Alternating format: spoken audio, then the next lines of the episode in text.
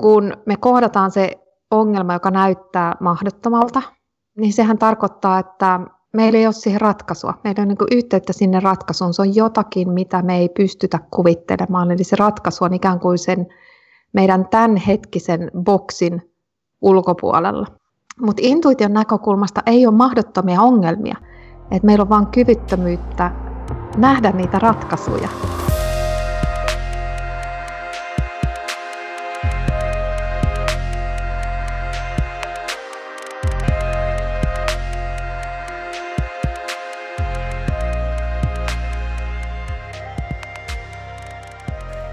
Tervehdys arvon kuulijat. Jälleen ollaan Flow Akatemia podcastin parissa. Minä olen Jussi Venäläinen ja seurassani on Lauri Hegman. Ja ollaan maailmantilasta johtuen jälleen taas etäyhteyksien päässä. Foodinin flow-kaakat ja kahvit on silti löytäneet meidän nauhoituspöytien ääreen ja tämmöisenä vinkkinä kuulijoille ennen kuin syöksytään tuonne päivän teeman pariin, niin – kannattaa käydä laittamassa tilaukseen Laurin kirjoittama mahtava Flow-kirje, jossa viikoittain puidaan aina sunnuntaina. Ilmestyy, niin tulee puintia vähän flowsta ja elämästä ja harrastuksista ja aika, aika monimuotoista, niin kannattaa laittaa tilaukseen. Siitä on moni sellainenkin henkilö tykännyt, kuka on normaalisti tosi nirso uutiskirjeiden suhteen, niin on silti antanut paljon kehuja ja lukenut joka kerta kuulemma, niin kannattaa se laittaa tilaukseen ja jos haluaa osallistua tuohon niin flow-kahvien, kaakaoiden ja suklaiden arvontaan, niin laittaa sen siltä podcastin palautekentän kautta sen tilauksen, niin osallistuu sinne samalla. Mutta tällaisilla alkupuheilla mennään itse teemaan ja puhutaan tänään intuitiosta ja sen kehittämisestä ja kukapas muu siitä olisi parempi Suomessa kertomaan kuin taiteen tohtori intuitiotutkija Asta Raami. Terve Asta. Kiitos kutsusta. Ihan fantastista olla täällä niin teidän seurassa, varsinkin kun vielä näkee teidät tästä ruudulta. no, näitä tekniikan ihmeitä. Mm. Nyt me sitten niin visualisoidaan tietenkin itsemme sinne kuulijoiden verkkokalvolle. Niin, ikävä kyllä kuulijat ei vielä ihan samalla tavalla näe, mutta sitten mielikuvituksen avulla niin voi niin. hahmottaa. Onneksi meillä on kaikilla mielikuvitus. Juuri näin. No, oletko Asta ehtinyt tänään olla jo flowssa? No siis mä oon kyllä joka päivä flowssa. Et mä oikein tietoisesti etsin sellaisia paikkoja ja hetkiä ja kohtia, vaikka sitten lyhyitäkin, että pystyisi olla jotenkin ytimellisesti yhteydessä itseensä ja siihen jotenkin virtaan, mitä, mitä elämästä virtaa. Ja se on mulle sitä flow-hetkeä. Että kyllä, olen. Hyvältä kuulostaa. Tuota, minkä, minkä parissa sä eniten pääset flowhun, tai mistä ne arjen flow-kokemukset rakentuu? No niitä on hyvin monenlaisia, että, että ihan ensimmäinen on mulla kyllä sellainen heräämisen ja unen välivalvetila, että jotenkin ne aamuhetket on mulle ihan valtavan arvokkaita ja tärkeitä. Ja esimerkiksi tuon Intuitio 3-kirjan, jonka mä kirjoitin viimeksi, niin mä oikeastaan niin kuin siinä tein niin, että mä lähdin usein viideltä aamulla merenrantaa juoksemaan tai kuudelta aamulla. Ja sitten mä sain niin semmoisen kirkkaan tilan, että usein tuli yksi, kaksi tai kolme ajatusta. Kolmea mä en enää niin pystynyt pitämään mielessä, mutta kaksi ajatusta mä yleensä pystyin pitämään mielessä niin siihen saakka, että palasin kotiin ja sitten kirjoitin ne ylös. Ja ja tota, ää, tämän lisäksi niin päivässä on sit voi olla sellaisia niin pienempiä hetkiä, mutta yleensä ne aamuhetket on mulla tosi kirkkaita. Koska mä kuitenkin teen myös aika paljon kotitöitä, niin mähän on niin viimeiset 20 vuotta etsinyt myös niitä flow-hetkiä ihan niin arjen keskellä siinä, että tekee ruokaa tai tiskaa. Ja, ja tota, ne monesti nähdään jotenkin sellaisina niin kuin ehkä hyödyttöminä tilanteina tai jotenkin semmoisena mm, tylsänä työnä. Mutta mä voisin sanoa, että ne on ne hetket, jolla ää, mä oon niin kannatellut sitä mun tutkimustyötä. Et moni kysyy multa, että miten tekee tuollaista noin vaikean aiheen parissa tutkimustyötä, niin mä oon 20 vuotta tehnyt koko aika vaan puolikasta päivää. Ja mä väittäisin, näin mun oman kokemuksen perusteella, siinä on, on myös tutkimustietoa takana, että jos on äh, sellainen rauhallinen, levollinen mielentila ja tarpeeksi aikaa, niin silloin alkaa syntyä hyviä ajatuksia. Ja niinpä voisi ajatella, että, että just se semmoinen työnteko, että tehdään kahdeksan tuntia aamusta iltaa ja ympäri vuorokautta, että se olisi jotenkin tehokasta. Mutta mä väittäisin, että päinvastoin, että jos tekee määrällisesti niin kuin vähän, niin sitten voi panostaa siihen laatuun, että silloin on helpompi nähdä, että mikä on tärkeää ja mikä on sitten kaikkein tärkeintä. Ja silloin pystyy priorisoimaan paremmin. Tuo on mielenkiintoinen, kun tuo toistuu aika usein muutaman Rajalla Ilkka muun muassa ja Hatsalo on ottaneet myös esimerkkinä nämä tiskaukset ja siivoukset, mitkä tavallaan nähdään tylsinä, mutta niin, niin, niissä on tavallaan sekä flow-kokemuksen paikka, että myös se tilan luonti ehkä niille oivalluksille, jotka voi tavallaan tulla sen niin sanotun työn puskemisen jälkeen tai työn tekemisen jälkeen, kun se ajatus saa levähtää. Joo. No avatko vähän kuulijoille pähkinän kuoressa, että kun sä oot tutkinut, päätynyt intuition tutkimisen pariin, niin minkälaista reittiä pitkin sä oot päätynyt sinne? Ää, koska mikä asia ei oikeastaan ole sillä tavalla, kun se voidaan kuvata. Tämä on minusta jotenkin ajatus, joka on puhutellut minua nyt viime aikoina, että mikään ei ole siten, miten se voidaan kuvata. Niin tätäkin voisi lähestyä niin kuin kahta kautta. Et toisaalta mulla on ollut aivan järjetön kiertoreitti. Ja sitten kun mä tarkastelen toisesta kohdasta, niin se on ollut ihan suora niin kuin viitotus. Mutta jos mä niin kuin lähden ensin tuosta niin perinteisemmästä näkökulmasta, josta tämä mun tausta näyttää niin kuin aika mutkikkaalta, niin mulla on siis useampikin tutkinto. Mä lähdin eka lukea kasvatustieteitä ja sen jälkeen mä lähdin lukea graafista suunnittelua. Sen jälkeen mä lähdin lukea digimediaa, joka oli silloin nimeltään Uusi Media. Vuonna 1993 se oli nimeltään Uusi Media. Ja, ja tota, olen tarvinnut nämä kaikki kolme tieteenalaa sitten ää, niin kuin päätyäkseni sinne, minne sitten niin kuin ne johdatti. Eli mä olin uus, useamman vuoden, mä päädyin olla yhteensä niin kuin 15 vuotta tuolla taidetteellisessä korkeakoulussa, nykyinen Aalto-yliopisto. Ja autoin opiskelijoita kehittää heidän sisäistä luovaa prosessiaan eteenpäin. Ei niin, että se on jokin brainstorming tai joku kikka, jonka voi liimata päälle, vaan että miten syntyy uudet ideat, miten syntyy radikaalit ideat, miten, miten yhdistyä siihen johonkin niin kuin luomisvoimaan, joka on sitten tosi lähellä tätä teidän teemaa, eli flowta. Ja jokaisen reitti on sinne vähän erilainen. Ja, ja sitten äh, kun mulla oli siis tutkinto kasvatustieteestä, designista ja myös digimediasta, joka oli hyvin paljon sellaista niin kuin yhteisöllistä oppimista ja yhdessä tiedon rakentamista, niin ne oli kaikki kolme sellaista ikään kuin tärkeää jalkaa, joiden varaan voi sitten niin kuin rakentaa luovuuden pohjaa. Ja, ja sillä alueella sitten, kun menee syvemmälle ja syvemmälle, niin tosi nopeasti tulee sinne intuition äärelle. Sitten kävi niin, että me pienen tiimin kanssa saatiin Suomen Akatemialta rahoitustutkia intuitiota luovissa prosesseista. Ja tämä oli 2008 ja nyt siitä on mennyt sitten semmoinen niin kymmenkunta vuotta ja täytyy kyllä sanoa, että intuition teema on kyllä imassu mut aivan mukaansa. Että se on niin syvä, niin laaja, niin inspiroiva, niin virtaava, jotenkin niin siellä flown ytimessä, että et, tota, ää, siinä riittää tutkimusta yhdeksi elämäksi riittämiin. Onko sulle aina ollut luontaista niin kun päästä kiinni luovuuteen tai intuitioon vai onko se tullut sitten myöhemmän tutkimuksen kautta?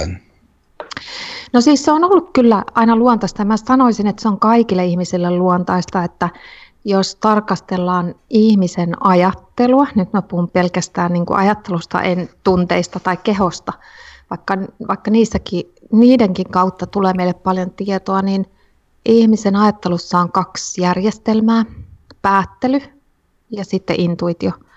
Ja intuitiojärjestelmä on niin semmoinen, että siellä on alla hyvin monia erilaisia prosesseja. Siellä on kaikki muu paitsi se päättely. Ja meidän aivot on synnynnäisesti intuitiiviset. Se on meille ensisijainen ja luontainen tietämisen tapa. Ja päättely seuraa viiveellä. Mutta siis ää, tota, mä vietin pienenä aika paljon aikaa yksin piirsin ihan hillittömästi. Niin kuin taide ja ilmaisu oli mulle sellainen kenttä, jossa intuitio sai virrata vapaasti. Mutta kuitenkin meidän koulutushan aika hyvin ää, ohjaa meitä sinne rationaalisen ajattelun puolelle. Ja oikeastaan niin kuin, ää, jättää joko intuition kehittymään niin kuin oman onnensa nojaan, tai sitten pahimmillaan jopa niin kuin riuhtoo sitä irti tai, tai tuhoaa sitä. Ja näin kävi myös mulle, että mä ajauduin enemmän sinne niin kuin järjellisyyteen. Ja niinpä tämä niin kuin design tai taide jäi vähän niin kuin elämään siellä omassa maailmassa ja mitä pidemmälle opiskelee, niin sen kauemmas ne monesti ajautuu toisistaan. Kunnes sitten niin kuin oli sellaisessa pisteessä, että nyt niin kuin mä en enää jotenkin ymmärrä maailmaa tai itseäni tai ihmisiä ympärillä – siitä alkoi vähän niin kuin se työ, että miten näitä maailmoja voidaan tuoda lähemmäs toisiaan. Ja ää, siis kun mä tein sitä opiskelijoiden valmennustyötä vuosia siellä taideteollisessa korkeakoulussa, niin ää, alkoi tulla tosi paljon sellaista palautetta, että se oli siis silloin nimeltään coaching creativity, eli siis tämmöinen niin luovuuden valmentaminen. Että ähm, tosi huippulahjakkaat opiskelijat saattoi sanoa, että mä, mä en jaksa tätä työtä, että mä mietin joka päivä, että mä vaihdan alaa, koska tämä on niin rankkaa. Ja sitten mä ajattelin, että tässä on joku pielessä, että nämähän on niin kuin, niin kuin aivan briljantteja opiskelijoita. Ja sitten huomasin, että siellä on ikään kuin iso alue, jota ei ole sanotettu, jota, johon ei saada enää yhteyttä sen jälkeen, kun lähdetään niin opiskelemaan pidemmälle.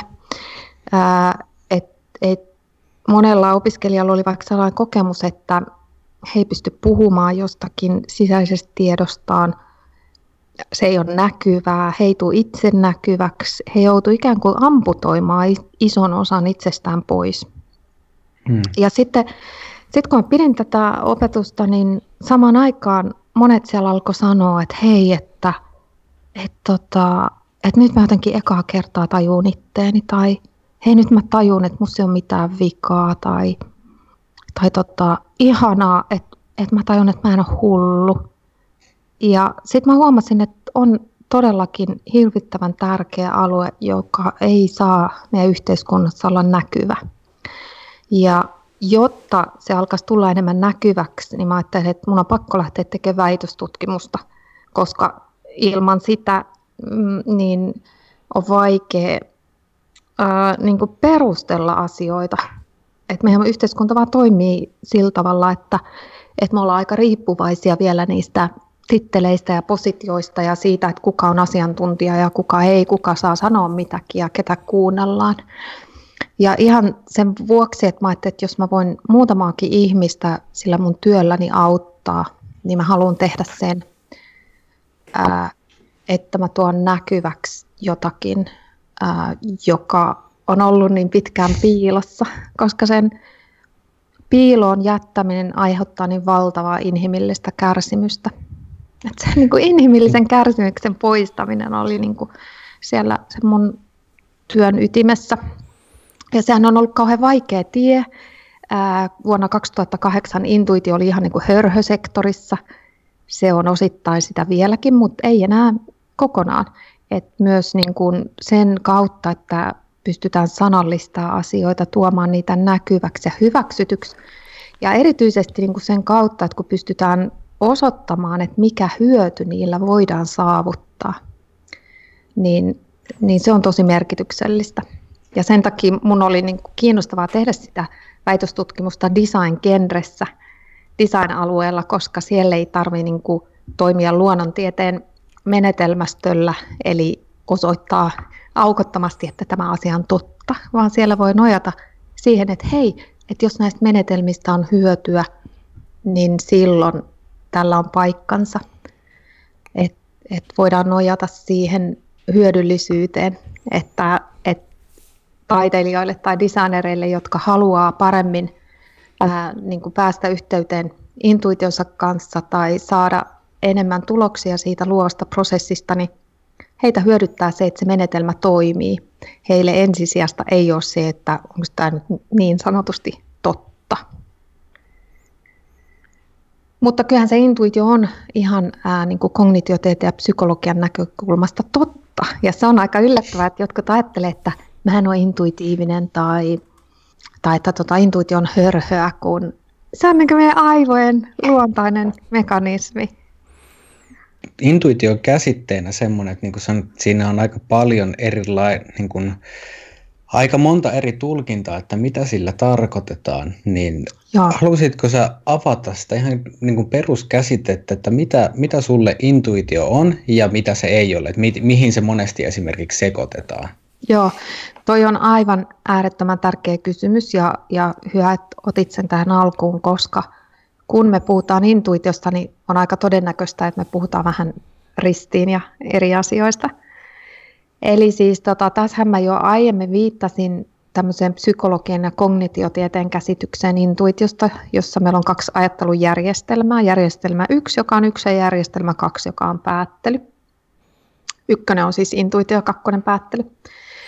Ää, ja tota, kuitenkin sitten arjessa me viitataan hyvin erilaiseen intuitioon. Että intuitio sanana on oikeastaan katastrofi, koska, koska se kuvaa niin erilaisia tiedon muotoja, erilaisia prosesseja ja erilaisia lopputuloksia.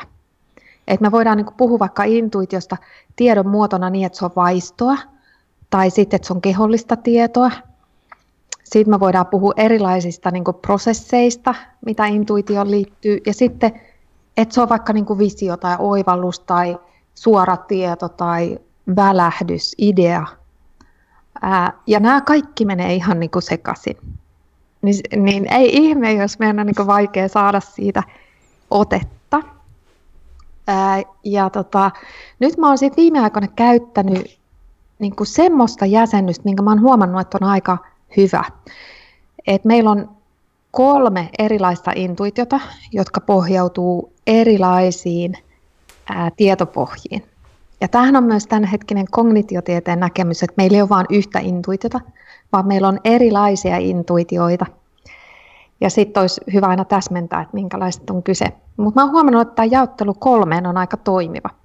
Eli meillä on kaikilla tällaista vaistopohjasta intuitiota, joka pohjautuu biologiaan, evoluutioon – selviämiseen, se on vähän niin kuin, voisi leikkisesti ajatella, että se on se apina meissä, tai, joka tykkää rapsuttelusta ja huumorista ja laumasta. Ja, ja tota, mutta sieltä nousee myös niin kuin aika paljon semmoisia niin primitiivisiä viettejä ja vaistopohjasta toimintaa. Se auttaa meitä selviytymään, toimimaan osana ympäristöä.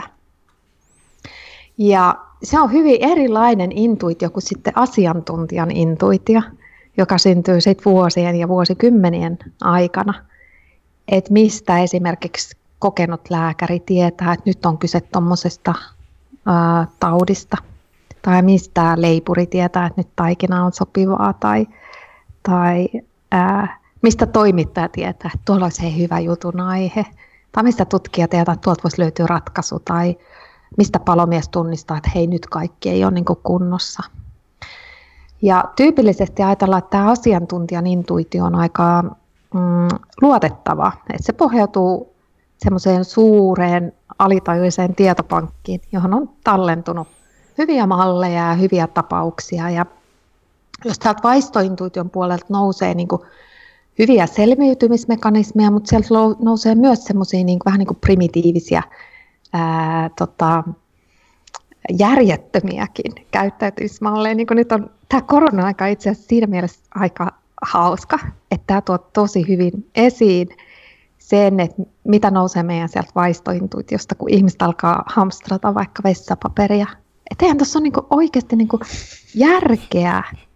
Mutta sieltä nousee niinku, semmoisia malleja, jotka on jotenkin auttanut meitä aikaisemmin, kun hamstraan jotakin materiaa. Niin mm. Tämä auttaa mua selviytymisessä.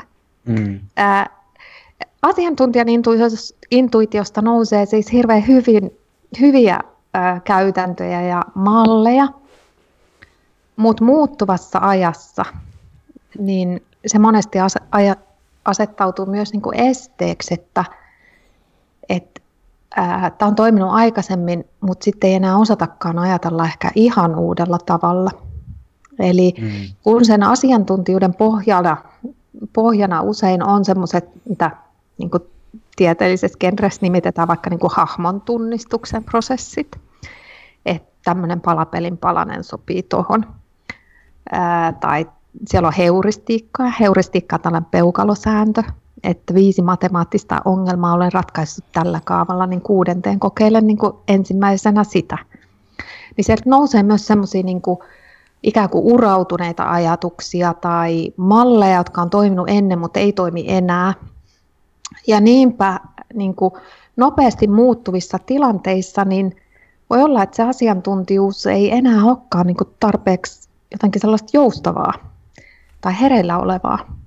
Ja tästäkin on just paljon tutkimuksia, että, mm, että miten niin kuin asiantuntijat saattaa puolustaa virheellisiä kantoja kauhean kiivaasti ja mitä, mitä arvostetumpi asiantuntija on, niin sen tiukemmin hän pysyy siinä niin kuin omassa kannassaan. Mm. Ja ne asiantuntijan mallit on yleensä tosi hyvät, mutta kun maailma on osin ennakoimaton, niin maailma ei aina toimi niiden mukaan. Ja tämäkin on tullut nyt tässä ajassa hirveän hyvin näkyväksi, että meillä on älyttömän hyvät asiantuntijat, joiden tiedon varassa me ollaan luotu niin hyvää yhteiskuntaa ja niin hyviä ää, niin kuin toimintamalleja. Mutta nyt kun katsotaan ää, ää, niin kuin ennusteita vaikka, niin ne menee uusiksi joka toinen päivä ja, ja tämä ei toimikaan ja virukset ei toimi niin kuin mallit toimii tai laumassa olevat ihmiset ei olekaan niin kuin ennustettavia, kun niillä aktivoituu erinäköiset vaistointuitiot, niin, niin, niin tämä ikään kuin, niin kuin tuo aika herkullisesti näkyviin niitä puolia meidän ajattelussa ja toiminnassa, jotka palautuu sinne niin kuin intuition järjestelmään, että ne ei ole meille niin kuin ihan tietoisia. Mm. Mutta se, mikä mun kannalta on, tai mun omasta mielestäni on kaikista kiinnostavin ja ehkä myös niin kuin teidän näkökulmasta kiinnostavaa, kun puhutte flowsta, on se, että meillä on visionäärisiä taiteilijoita, tutkijoita, tiedemiehiä, keksijöitä, jotka niin kykenee ylittämään sen asiantuntijuuden. Että jos ajattelisi, että vaistointuitio on ikään kuin tämmöinen meidän evolutiivinen järki, ja sitten asiantuntijuusintuitio on tämä niin kuin tieteellinen huippu, mitä ihmiskunnalla on, niin jotkut kykenee niin kuin ylittämään molemmat näistä, visioimaan tulevaa, ratkaisemaan mahdottomalta näyttävää, yltämään niin semmoiseen tietoon, joka ei enää pohjaudu kumpaankaan näihin tietopohjaan. Ja tämä on nimennyt niin superintuitioksi, jota käyttää monet keksijät ja, ja taiteilijat. Ja, ja se on sitten aika lähellä jo sitä niin teidän flow-maailmaa. Joo, kyllä nyt esimerkiksi jos lukee tuosta sun kirjasta Älykäs intuitio, niin kuvauksia intuitiotilasta, niin sehän on hyvin, ne on hyvin samankaltaisia kuvauksia, minkälainen kuvaus flow-tilasta. Et sehän on niin kuin, ja ne on myös monesti tosi runollisiin, mikä on monesti semmoinen, että mikä saattaa sitten joissain herättää sellaista ennakkoluuloisuutta, että mikä tämä intuitio on, mutta kun siinä on Joo. ehkä just, että kun runollisessa ilmaisussa se, kokonaisvaltaisuus, tai, tai runollisella ilmaisulla voidaan mahdollistaa kokonaisvaltaisuus vähän niin kuin tarkkuuden kustannuksella, mikä sitten taas ei ole, niin kuin, se ei ole tieteellistä kieltä, mutta se ei ole ehkä niin eksaktia, mutta sillä pystytään sitten ilmaisee jotain kokonaisvaltaisempaa, jos intuitio jotain on, niin ilmeisesti aika kokonaisvaltaista ja kokonaisvaltaisten asioiden parissa, niin sen takia se väistämättä on vähän runollista Aivan. se ilmaisu. Tuo on jotenkin ihana, miten sä sanot ton, kun yksi muuten hirveä inspiroiva elokuva, mä en tiedä, oletteko nähnyt sitä, mutta on toi Interstellar. Joo. Ja, ja tota, yksi mun ää, tuttu ulkomainen kollega sanoi, että hänen ystävänsä, joka on Hongkongissa, niin opettaa ää, tota, ää, lukiossa mm, fysiikkaa, niin sanoi, että käyttää sitä elokuvaa siihen, että, että miten hän puhuu niin kuin moniulotteisista todellisuudesta. Ja, ja tota, toinen hirveän ihana elokuva on, on se ää, Contact, jossa näyttelee tuo Jodie Foster, joka lähetetään just sillä sellaisella kummallisella ää, laitteella jonnekin niin toiseen dimensioon. Ja sitten siinä, siinä ää, Contact-elokuvassa ää, niin Jodie Fosterilta kysytään, että, että, niin kuin, että minkälaiset siellä on. Ja sitten se sanoo, että kun mä en voi jotenkin kuvata tätä, että, että mulla ei niin sanat riitä, että ehkä niin runous on ainoa, joka voisi päästä niin lähelle sitä. Niin se jotenkin ihanasti tota, mun mielestä linkittyy tuohon, mitä sä äsken sanoit, että mikään asia ei ole siten, miten se voidaan kuvata. Ja intuitio ei toimi siellä järkeilyn, analyysin tai tieteen rajallisessa boksissa, vaan se on jo, joissakin toisissa ulottuvuuksissa samanaikaisesti. Ja tällä mä en tarkoita niin kuin mitään semmoista mystistä, vaan me voidaan myös niin kuin ajatuksissamme olla moniulotteisuudessa. Ja mm. tämähän on myös tyypillistä näille keksijöille ja ihan niin kuin Nikola Tesla, joka on yksi maailman historian huikeimpia keksijöitä, niin on kuvannut ää, oma elämä kerrassaan tämmöistä moniulotteista ajattelua. Ja se on näille keksijöille osa sitä luomisvoimaa. Miten tota, nyt voisi niin joku miettiä, mitä, mitä hyötyä tai intuitiosta, millä tavalla se on erilaista, niin koska sä mainitsit aikaisemmin niin erilaista tietämisen tavoista ja intuitiivinen tie, intuitio tuottaa erilaista tietoa kuin päättely, niin millä tavalla ne, er, niin kuin vaikka tämä systeemi ykkönen ja kakkonen eroaa toisestaan, että miten intuitio toimii eri tavalla kuin esimerkiksi päättely, mikä on meille se kulttuurisesti ehkä ollaan enemmän painotettu sitä päättelyn hienoutta, ja sehän on toki tuottanut ehkä. meille, niin, niin, niin, et on, on tuottanut meille, meille tota noin, niin toki hienoja juttuja, mutta myös ehkä sitten ollaan kallistuttu enemmän sieltä intuition puolelta kuin poispäin, niin millä tavalla, no. millä tavalla ne tota, eroaa toisistaan? Joo, no mehän monesti niin kuin, halutaan nähdä itsemme rationaalisina ja ää, tota, analyyttisina, mutta se meidän päättely on valtavan pieni prosessori. Tutkijat on laskenut senkin, että yhden sekunnin aikana meidän tietoinen päättely käsittelee noin 40-50 bittiä, joka on tosi maltillinen määrä. Ja, ja samassa sekunnin ajassa meidän intuitiojärjestelmä käsittelee 11-40 miljoonaa bittiä. Vähän lähteestä riippuu. Toiset vähän vanhemmat lähteet sanoo 11 miljoonaa, mutta nämä uudemmat lähteet, mitä mä oon lukenut, niin väittää, että se on 40 miljoonaa. Eli siis niiden ää, käsittel, tiedon käsittelyn teho on täysin eri luokkaa. Sen lisäksi ne on niin kuin toiminnaltaan erilaiset. Et meidän päättely on hyvä jäsentämään, analysoimaan, fokusoimaan. Intuitio ei siihen pysty. Intuitio käsittelee jättimäistä tietovirtaa ja poimii sieltä sellaisia signaaleja, jotka olisi meille mahdollisesti tärkeitä. Ja kun intuition järjestelmä ei pysty tietämään, että onko tämä hyvä ajatus, onko toi semmoinen signaali, joka on tärkeä, uhkaako täällä joku mun hyvinvointia tai henkeä tai pitääkö tuohon piippaukseen reagoida, niin se, se toimii yhteistyössä tämän meidän systeemi kakkosen kanssa, eli systeemi ykkönen niin kuin esikäsittelee havaintoja ja kannattelee sitä kautta meidän koko ajattelua. ja lähettää sitten systeemi kakkoselle eli päättelylle jatkokäsittelyyn ne signaalit, jotka olisivat mahdollisesti tärkeitä. Ja siinä mielessä nämä toimii niin, kuin niin nerokkaasti ja elegantisti yhteen, nämä meidän kaksi ajattelujärjestelmää. Ja sitten sit jos me niin kuin mietitään, että no me vaan niin kuin halutaan olla tosi analyyttisiä ja järkeviä, niin me ikään kuin sivuutetaan koko intuition järjestelmä helposti. Ja sitten tämmöinen psykologinen tutkimus sanoo, että mm, mitä, sellaiset prosessit, jotka on niin kuin meidän tietoisuudelta piilossa, niin monesti niissä on, niillä on niin kuin suurempi valta meidän ajatteluun.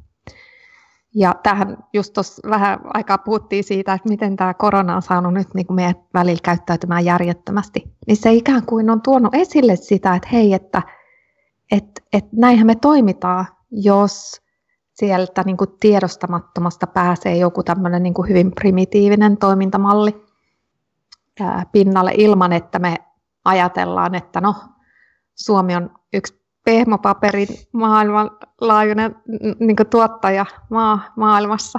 Että täältä ei ehkä ihan ensimmäisen toi vessapaperi loppu. Ää, mutta niin intuitiota kohti meneminen on usein aika pelottavaa. Se voi niin kuin olla jotenkin lähtökohtaisesti vähän niin kuin hörhöä tai epäilyttävää tai jotenkin niin kuin feminiinistä tai ei ole tarpeellista tai mikä se selitys sitten ihmiselle onkaan. Mutta usein sie, sieltä niin kuin nousee semmoisia puolia, jotka ei ole ihan järjellä hallittavissa.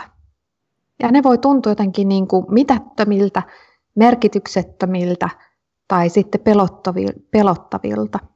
Ja niinpä me oikeastaan niin kuin halutaan jopa kääntyä sieltä pois että, että ää, niin kuin sen, nythän me yritetään niin kuin ottaa kaikki maksimitehot irti siitä päättelystä, eli veivataan sitä 40-50 bittiä, sitä niin kuin prosessoria ihan niin kuin tilttiin saakka, ja piilotellaan niin kuin intuitio jonnekin, jonnekin tota marginaaleihin, että en mä ollenkaan intuitiivinen. Ja samaan aikaan sitten vielä niin kuin yritetään saada vielä enemmän tehoja irti siitä päättelystä, että kehitetään tekoälyä ja, ja tota laskentatehoa jotta voitaisiin päätellä enemmän ja päätellä paremmin. Mm. Ja tästä tulee ikään kuin, niin kuin mun näkökulmasta se yksi tärkeä asia, eli tota, ö, niin kuin designissa, kun puhutaan ongelmista, niin meillä on erityyppisiä ongelmia.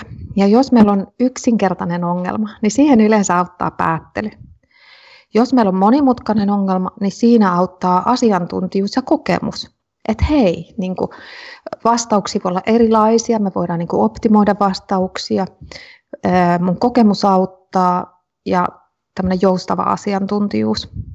Mutta sitten jos meillä on niin semmoisia pirullisen vaikeita ongelmia, niin ne ei ole vaan pikkuongelmia, jotka olisi jotenkin laajempia, että kun vaan päätellään enemmän tai analysoidaan paremmin, niin päästään ratkaisuun, vaan ne on ytimellisesti erityyppisiä ongelmia, niillä on erilainen logiikka.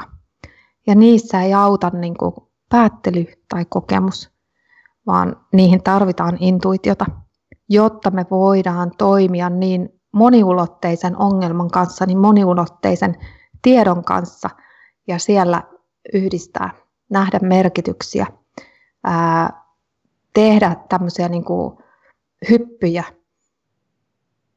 joihin se analyyttinen päättely ei pysty. Mm, voinko sanoa, että intuitio luo kontekstin meidän päättelylle, meidän perusintuitiot? On, onko tässä lauseessa mitään järkeä? No siis tota, ähm, intuitio tunnistaa niin merkityksiä siellä, missä meidän analyysit tai päättely tai järki ei sitä vielä näe. Et siinä mielessä voisi ajatella, että se on niin kuin jonkin sellaisen niin kuin tilan hahmottamista tai tilan luomista, jossa sitten niin kuin päättely voi myöhemmin ottaa sen roolin. Et vaikka mä puhun intuitiosta, niin, niin mä korostan joka paikassa aina niin kuin päättelyn ja intuition yhteistoimintaa. Et meillä on ne kaksi ajattelujärjestelmää ja me tarvitaan niin kuin molempia, jotta me voidaan toimia hyvin. Ja, ja tota, se, että jos me ajatellaan, että intuitio toimii samalla tavalla kuin päättely, tai me voidaan arvioida sitä samoin kriteerin kuin päättely, tai me saataisiin sieltä samanlaista tietoa ulos kuin päättelystä, niin, niin se ei ole totta, koska ne on erilaiset. Mutta että just ehkä se, niin kuin mun mielestä mitä niin ihanasti puhuit tuossa noista runoista, niin ymmärtääksemme runoja me tarvitaan intuitiojärjestelmää, että, että siinä on ne sanat, jotka on ikään kuin semmoisia, joita me voidaan analyyttisesti tai päätellen tarkastaa, mutta se, että jotenkin me tavoitettaisiin se runo siellä niiden takana, tai me tavoitettaisiin toinen ihminen, niin siihen me tarvitaan sitä intuitiojärjestelmää. Siitä näkökulmasta se on just vähän, niin kuin miten sä sanoit tuossa, että voidaan ajatella, että se ikään kuin, niin kuin luo sen jonkun kehikon tai kannattelee sitä. Niin ja mietin, että jos meidän intuitio luo sen kontekstin meidän päättelylle ja sen tietyllä tavalla sen päättelyn pohjan, niin jos jos me ei tiedetä ikään kuin tunnisteta sitä pohjaa, millä se meidän päättely perustuu, että me ei olla tietoisia meidän perusintuitioista, miten meidän vaikka maailmankuva perustuu, niin sittenhän meidän se päättely on tietyllä tavalla, se, se on niin kuin hiekan päälle rakennettu linna, että se, tai se, se, se, on, se vinoutuu jo lähtökohtaisesti, että jos niistä, niitä perusintuitioita ei ole tarkasteltu. Jotenkin mä näen näin, että me ollaan kaikki boksissa – että se on mun kokemus viimeisen 20 vuoden ajalta, että, että sä oot boksissa ja sitten huomaat olevas, kun, kun pääsee ikään kuin sen boksin ulkopuolelle, niin huomaa olevansa taas boksissa, mutta se on vähän isompi boksi. aina niin kuin, se on niin kuin, mikä se on semmoinen niin venäläinen mummo, joka on aina niin kuin, sieltä tulee niin kuin, u, uusi mummo ja uusi mummo ja uusi mummo. Mm. Maatuska. Niin, ja, ja tota, sen takia se, miten, mihin keksijät naulaa tietämisensä keksimiset, keksinnöt ja sen intuitio, niin se on mielestäni ihan äärimmäisen kiinnostavaa, koska he tekee koko aika tuorempia ja tuorempia havaintoja. Eli me helposti ollaan pään sisäisissä uskomuksissa, tai me kaikki ollaan pään sisäisissä uskomuksissa – ja ne on meille tarpeen pysyäksemme järjissämme. Mutta sitten kun me kohdataan se ongelma, joka näyttää mahdottomalta, niin sehän tarkoittaa, että meillä ei ole siihen ratkaisua. Meillä on niin yhteyttä sinne ratkaisuun. Se on jotakin, mitä me ei pystytä kuvittelemaan. Eli se ratkaisu on ikään kuin sen meidän tämänhetkisen boksin ulkopuolella. Ja päästäksemme sinne, niin meidän pitää päästä sen niin kuin oman, oman boksimme ulkopuolelle. Mutta intuition näkökulmasta ei ole mahdottomia ongelmia. Et meillä on vain kyvyttömyyttä nähdä niitä ratkaisuja. Ja sitten läpi historian on elänyt niitä ihmisiä, jotka on kyenneet pääsemään sen boksin ulkopuolelle. Ja miten ne sen tekee, niin se on kiinnostavaa. Ja, ja tota, nyt jos ää, ajatella vaikka Leonardo da Vinciä, joka on yksi maailman historian ehkä niin kuin kiistattomin nero, niin tota mun uusinta kirjaa varten mä luin hänen työpäiväkirjojaan, ja hän kirjoittaa siellä, että keksijänä olen halveksittu, koska tietoni ei pohjaudu kirjaviisauteen. Ja se oli mulla jotenkin vähän järkyttävää luettavaa, koska niin kuin meidän näkökulmasta, joka 500 vuotta myöhemmin niin kuin Mm, ää, tota, niin Da Vinci on kiistatta Nero. Ja tuntuu jotenkin käsittämättömältä ajatella, että miten hän on ollut halveksittu. Mutta hän loi siis keksintöjä, jotka oli 500 vuotta edellä aikaansa. Miten hän sen teki, niin hän havainnoi äärimmäisen yksityiskohtaisesti, äärimmäisen tarkasti ja kyseenalaisti niin kuin omia käsityksiään ja ajatuksia. Hän sanoi, että hän pohjaa ne keksintönsä ainoan mestariin, joka on luonto itse. Ja hän rakensi paljon keksintöjä, jotka liittyy liikkeeseen. Ja hän havainnoi niin ihmiskehoa esimerkiksi lihassyihin asti ulottuvalla tarkkuudella. Ja Tämä tuntuu olevan niin kuin suurelle osalle näistä visionäärisistä keksijöistä se yksi tärkeä menetelmä, että, he tarkentaa autenttisiin, tuoreisiin ja tosiasiallisiin havaintoihin. Kun tyypillisestihän meillä on päässämme uskomuksia ja mielikuvia, ja me niiden pohjalta nähdään maailma, joka vastaa sitä meidän ennakkokäsitystä ja mielikuvaa. Mutta miten päästä sen taakse, niin se on sitä boksista ulos murtautumista. Ja siinä missä niinku, tämmöinen niinku tavisihminen tyypillisesti näkee sellaisia havaintoja, havaintoja, jotka tukee niitä hänen ennakkokäsityksiään.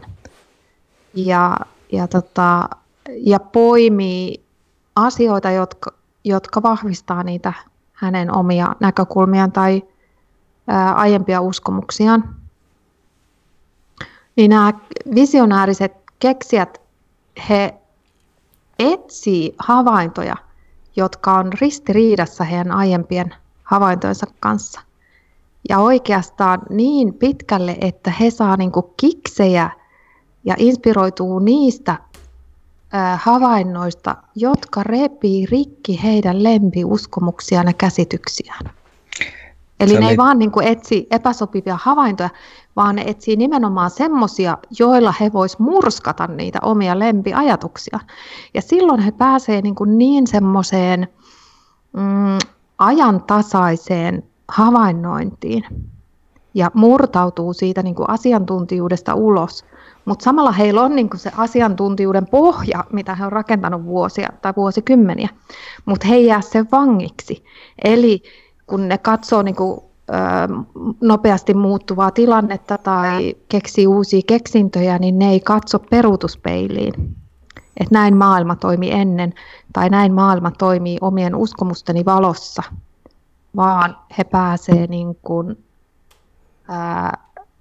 tarkkailemaan jostain semmoisesta virtaavuuden ja autenttisuuden tilasta. Ja tämä tulee taas nyt niin kuin hienosti niin kuin lähelle tätä teidän flow-teemaa, että et tota, et miten säilyä siellä niin kuin flowssa tuoreesti ja, ja ää, jotenkin niin kuin virkistävästi.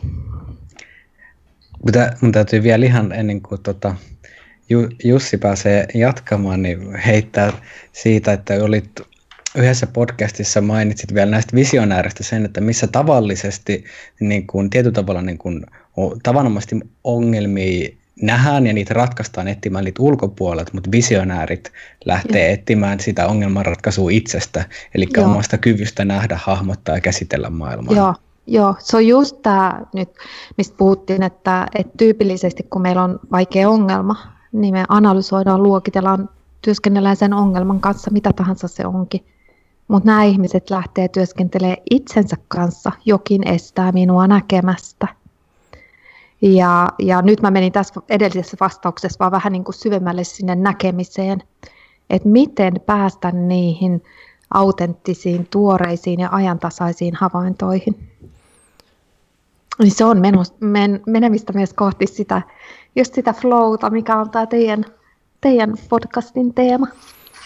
Ja tuossa yhdistyy hauskasti, kun tässä kuunnellessa mietin sitä, että semmoinen tiedepohjainen tietyllä tavalla plastinen näkemys ajattelusta, että kyseenalaistaa omia uskomuksia, pyrkii kumoamaan itsensä, niin sehän on tavallaan vähän niin kuin rationaalista masokismia. Mutta niin. siitä saa myös kikseä, koska siinä on niin paljon haastetta pyrkiä kumoamaan se oma maailmankuvansa. Se tekee yhtä aikaa kipeätä ja on yhtä aikaa nautinnollista ainakin sille tiedemiehelle. Joo, just näin. Joo, mutta se vaatii tosi hyvää itsetuntoa. Se vaatii kykyä sietää kritiikkiä ja erilaisuutta. Se vaatii periksi antamattomuutta, mm, hyviä itsetuntemustaitoja, taitoja säädellä omia tunteita. Ja nämä on kaikki sellaisia ominaisuuksia, jotka liittyy niin sanottuun tota, ekstrakognitiivisen ajattelun kategoriaan. Jos mennään vähän niin kuin tällainen hyppy tuonne tieteen puolelle, niin sellainen tutkija kuin Larissa Shavinina on tutkinut nobelistien ajattelua. Ja hän on löytänyt sieltä tämmöisen ekstrakognitiivisen ajattelun kategorian, eli semmoinen vähän niin kuin metatason ajattelu, joka koostuu monenlaisista ominaisuuksista. Ja just nämä, mitä mä luettelin, niin on siellä ekstrakognitiivisen ajattelun kategoriassa. No tuosta päästäänkin hyvällä aasinsillalla siihen, että kun toit esille tuota, että se niin sanotusti kadun tallaa ja saattaa tavallaan olla vähän niin kuin kiinni niissä omissa uskomuksissaan versus sitten vaikka miten se Da Vinci pystyy hyödyntämään intuitiota, niin voitaisiin mennä tuohon, että miten jokainen pystyy intuitiotaan tietoisesti kehittämään, niin mm. voitaisiin aloittaa sillä, että mistä taidoista se intuitio tai älykäs intuitio koostuu ylipäätään? Mm. Mähän puhun paljon intuition kehittämisestä, koska se on niin kuin hyvä ilmaisu sille, mutta itse asiassa ää, kyse ei olekaan intuition kehittämisestä, vaan siitä, että me enemmänkin kehitetään sitä meidän päättelevää älyä hyväksymään intuitio, että me kehitetään niin kuin intuition ja päättelyn yhteistoimintaa. Se intuitiojärjestelmä toimii jo niin hyvin kuin olla ja voi, mutta ainoastaan se yhteys sinne päättelevään älyyn, niin kuin niiden kahden järjestelmän yhteistoiminta ei ää, niin kuin toimi parhaimmalla mahdollisella tavalla. Niinpä ihan ensimmäinen askel on se, mitä me ollaan vähän niin kuin poistettu nyt tässä meidän välisessä keskustelussa, eli, eli ymmärtää, että intuition järjestelmästä nousee hyvää tietoa, sieltä nousee myös huonoa tietoa, mutta niin nousee päättelystäkin. Hyviä päätelmiä ja huonoja päätelmiä.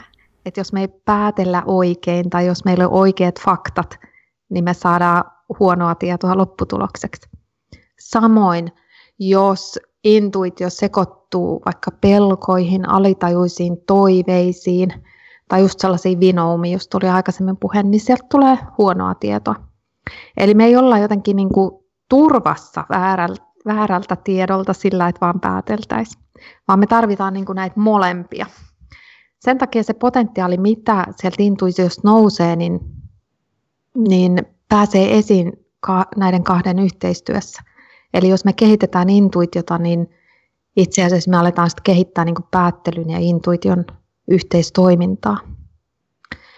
Ja siinä oikeastaan ihan semmoisia, niin mm, vähän sanoit tuossa, niin kuin, että tavallinen kaduntallajan siellä niin kuin uskomuksissa, niin mä sanoisin, että me ollaan kaikki tavallisia kaduntallaajia ja me ollaan kaikki kiinni niissä uskomuksissamme, että me jotenkin niin kuin kaikki kamppaillaan niiden asioiden kanssa – ja semmoisia ehkä niin kuin ihan yksinkertaisia menetelmiä, joilla pääsee hirveän hyvin alkuun, jotka on tärkeitä, on ensimmäiseksi se, että erottaa intuition peloista. Et intuitio ei ole yhtä kuin pelko. Intuitio ei ole yhtä kuin äh, ihastuminen tai sellainen niin kuin, ähm, ähm, alitajuinen toive. Ja intuitio ei ole yhtä kuin kiihko. Eli viimeaikainen tunnetutkimus puhuu paljon siitä, että jos meissä aktivoituu voimakas tunne, niin meidän looginen ajattelu menee vähän niin kuin tilttiin. Me ei pystytä enää ajattelemaan järkevästi. Meidän ajattelu menee oikosulkuun. Niin toi pätee sekä niin kuin päättelyyn että intuitioon. Ja se on mun mielestä ihan semmoinen niin ensimmäinen ää, tärkeä viitotus sille intuition hyödyntämisen tielle. Ää, et silloin, jos me pelätään tai jos meillä on tämmöinen niin salatoive tai jos me ollaan kiihkon vallassa, niin me ollaan ikään kuin annettu itsemme jo viedä jonnekin maailmaan ja tarkastellaan sieltä käsin. Et intuition tila, ja tämä niin nousee sekä intuitiotutkimuksen alueelta että tämmöisistä, niin kun on tutkittu superennakoijia tai, tai tota, mm, ekspertti-intuitiivisia, niin nämä kaikki sanoo, että se on lä- aika lähellä semmoista niin kuin eleettömän rauhan tilaa, jossa mikään ei vedä eikä työnnä. Ja siinä mielessä se on jotenkin aika kiva, mitä se tulee myös, niin kuin jos ajattelee, että päättelyssä me pyritään vähän semmoiseen objektiivisuuteen. Myös intuition alueella me voidaan ää, pyrkiä semmoiseen niin kuin kiinnittymättömyyden tilaan, jolloin ne meidän niin kuin aiemmat näkökulmat, uskomukset ei ole valmiiksi suuntaa sitä, mitä me havainnoidaan. Eli tota, tuli ehkä nyt vähän filosofinen vastaus, mutta, mutta siis niin kuin intuition kehittämisen ensimmäinen askel voisi ajatella, että on se, että hyväksyy, että mulla on intuitio ja se tuottaa arvokasta tietoa. Mutta intuitio itsessään on välttämättä luotettavaa, vaan sitä pitää pystyä arvioimaan. No miten sitä pystyy arvioimaan? Niin siinä niin kuin ensimmäinen askel on tärkeä se, että pystyy erottamaan se voimakkaista tunteista. Ää, koska ne aina niin kuin värittää sen oman ajattelun jo tiettyyn suuntaan. Ja jo noilla kahdella pääsee aivan niin kuin hirvittävän pitkälle. Et täytyy sanoa, että kun mä oon pitkään niin kuin, ää, tutkinut ja myös niin kuin harjoittanut tuota intuitioaluetta, niin ensimmäiset kymmenen vuotta mä menin oikeastaan sillä yhdellä havainnolla, että intuitio ei vedä eikä työnnä, se ei ole voimakas tunne. Et, et monesti ää, monesti tota, ihmiset odottaa saavansa jotenkin niin kuin hirveän hyvät askelmat tai viitukset tai valmiit stepit ja ohjeet. Ja kuitenkin se havainto, mikä mulla on, niin esimerkiksi kaikki nämä keksijät, jotka hyödyntää aivan tajuttoman hienolla tavalla intuitiota, ne on kaikki itseoppineita. Ne ei ole käynyt yhtään kurssia. Ja se on jotenkin lyhin ja ehkä nopein tie mutta, mutta tota, sillä on joskus vaikea lähteä, että tarvii vähän niin kuin rohkaisua siihen suuntaan. Tuosta intuitiosta ja tunteista on mielenkiintoista kysyä se, että kun just sinun kirjassa jossain haastattelussakin oli siitä, että moni kuvaa, että se olisi tavallaan sellainen rauhallinen tila, jossa tunteet ei hirveästi olisi läsnä. Mutta onko se sitten niin, että kun monesti intuitio assosioidaan tuntemukseen, niin onko se sitten niin, että tavallaan se tuntemus tulee ehkä sen intuitiivisen jutun jälkeen, vaikka että kun sinä keksit jotain ja se tulee sinun päättelyn tarjolle, niin sä vaikka innostut siitä, että ei niinkään, että se on vaan tosi vahva tunne lähtökohtaisesti, vaan se ehkä synnyttää sen tunteen. Just noin. Joo, toi on hirveän hyvin sanottu. Joo, että niin kuin sen niin kuin huokosuuden lisääminen siihen, että okei, niin kuin mulla tuli tämmöinen ajatus, mutta siihen ei itsessään liity vielä mitään, mutta sitten se voi saada liikkeelle jotakin muuta. Mutta myöskin se, että kun me ei usein ää, tota, niin tarkenneta sille tuntemusten tai intuition alueelle, niin mulla on niin kuin paljon sellaisia opiskelijoita, ihmisiä, jotka sanoo, että joo, että tunne on mulle tosi tärkeä, että se fiilis kertoo ja, ja tota, tunne ohjaa. Ja sitten kun mä vähän niin kuin kyselee, että, että no minkälainen tunne, niin paljastuukin, että se voikin olla olotila tai sitten se voi olla ihan niin kuin fyysinen kehotuntemus. Ja vaikka niin kuin kehotuntemus ei ole sama kuin tunne, vaikka ne saattaa sekoittua toisiinsa, että me kaikki eletään tässä fyysisessä kehossa ja se antaa meille tietoa. Ja moni esimerkiksi yritysjohtaja voi kuvata tämmöisiä niin kuin gut feeling, tuntuu sisuskaluissa tai, tai tota, selkäytimessä. Se on niin kuin ihan fyysinen kehotunne, tulee kylmät, tietynlaiset kylmät väreet tai tuntuu takaraivossa. Mutta se ei ole sama kuin tunne. Sitten meillä on tunne, joka antaa meille tietynlaista tietoa ja sitten meillä on ajatukset. Ja nämä kaikki on linkittyneenä toisiinsa, että jos me joudutaan vaikka niin kuin keskelle riitaa, niin sen lisäksi, että meillä saattaa olla tietynlaisia luuppimaisia ajatuksia, niin me saatetaan olla vihassa ja sitten se tulee meidän kehoon jännityksinä. Ja meidän on paljon vaikea huomata sitä, että milloin tunne muuttuu kehotuntemukseksi tai päinvastoin. Mutta että, että tota, noiden niin kuin parin stepin jälkeen mä sanoisin, että hyvä tarkastelukohta on oma keho, koska ajatukset menee helposti solmuun ja sitten meidän on vaikea tunnistaa tunteita silloin, kun ne on vähän niin kuin ei-tietoisia, vaikka joku alitajuinen pelko tai toive, niin siihen voi olla vaikea päästä kiinni. Mutta sitten kehon havainnoiminen on ihan briljantti menetelmä, koska me ei pystytä oikein manipuloimaan helposti meidän kehoa. Ja se kertoo meille aika suoraan.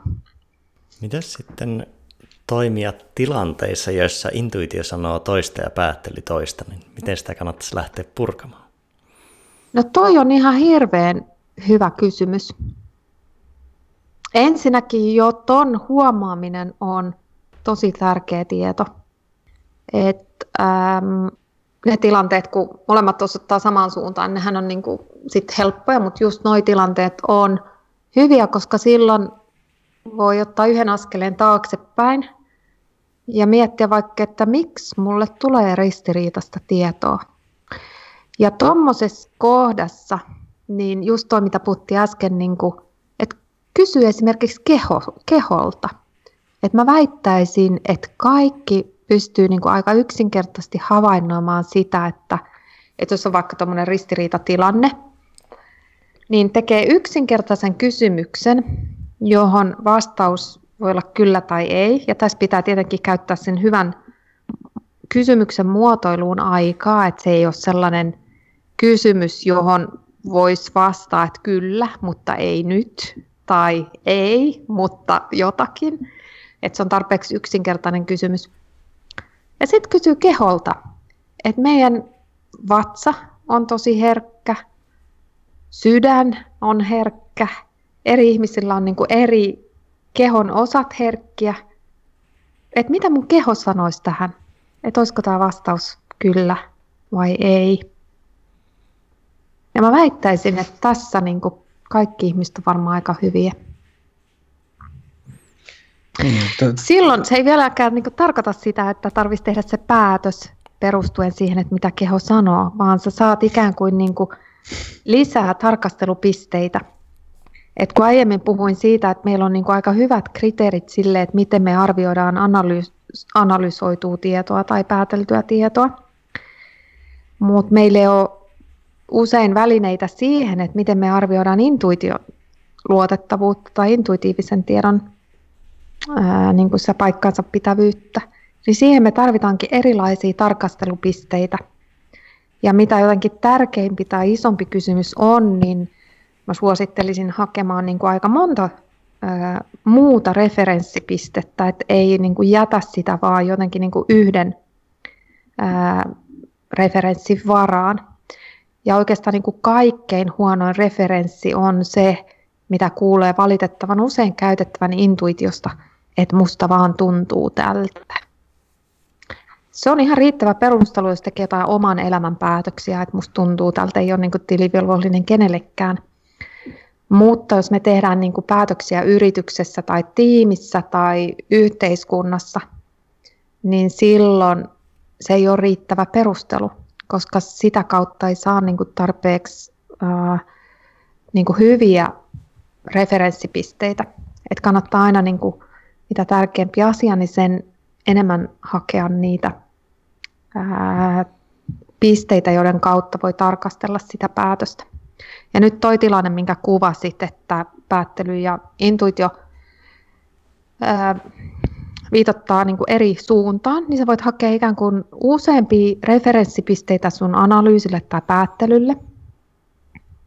Katsoa vaikka, että no hypoteettinen kysymys, että, että mitä vaikka tota, nyt miettii tällaista niin kuin, jotain yhteiskunnallista tilannetta, että mitä sanoo niin kuin eri asiantuntijat tai mitä eri tiedonaloista tulee tai mitä eri tutkimukset sanoo tai mitkä ne onkin niitä analyysin referenssipisteitä.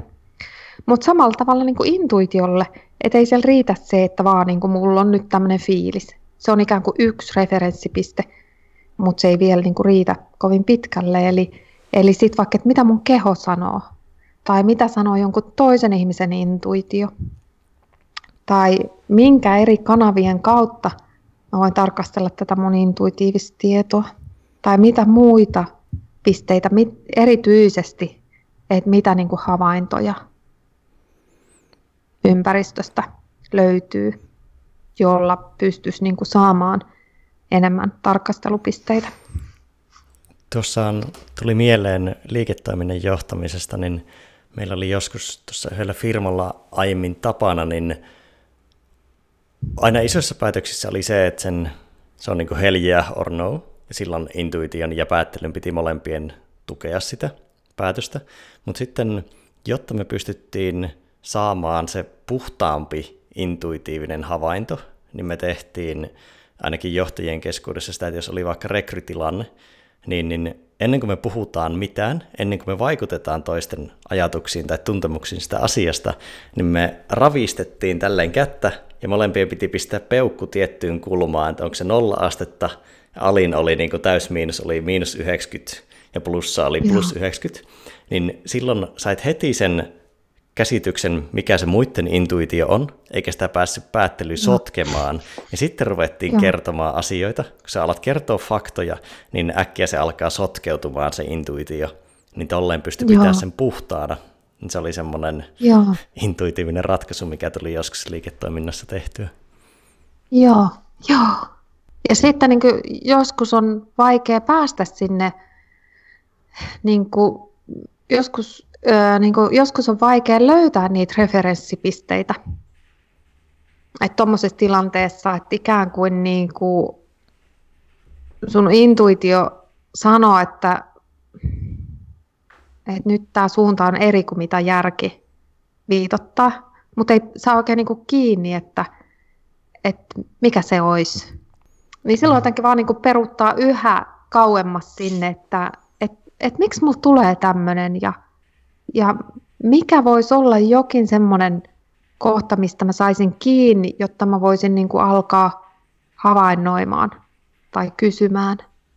Että se meidän intuitiojärjestelmä on niin, kuin niin valtava prosessori ää, ja se havainnoi, niin kuin perkaa ja, ja käsittelee siellä niin, kuin niin monia niitä signaaleja ja tyypillisesti poimii sieltä meille niitä, mit, mitkä on tärkeitä mutta siinä on monta semmoista kohtaa, jossa me voidaan vähän niin kuin mennä harhaan. Että jos me liian nopeasti käännetään se vaikka niin kuin analyysiksi, että mulle tuli kurja olo, mutta se johtuu tästä. Tai nyt on tämmöinen näin, mutta se niin kuin syy on tämä.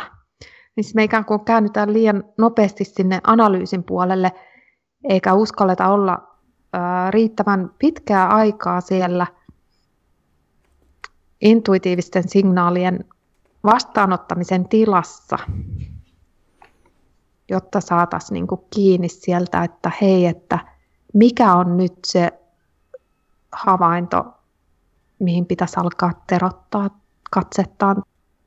Ja tuossa oli aiemmin meillä oli puhetta siitä, että tosiaan niin kuin intuitiota, että mä, mä luen rivien välistä sinun aiemmin kertomaan, että tavallaan kaikilla on harjaantunut intuitio, mutta ehkä sen lukutaito on nimenomaan se asia, tai havainnointi ja erottelukyky siitä on sellaista, mitä voisi tietoisesti kehittää. Niin mitä siinä, siihen olisi semmoisia konkreettisia keinoja? Joo, no sitten noin kahteen mä vielä lisäisin sen, että koska intuitio ei toimi meidän logiikan ulottuvissa, ja erityisesti me tarvitaan sitä silloin, kun meillä on sellaisia semmoisia tilanteita, joihin se meidän päättelevä äly ei riitä.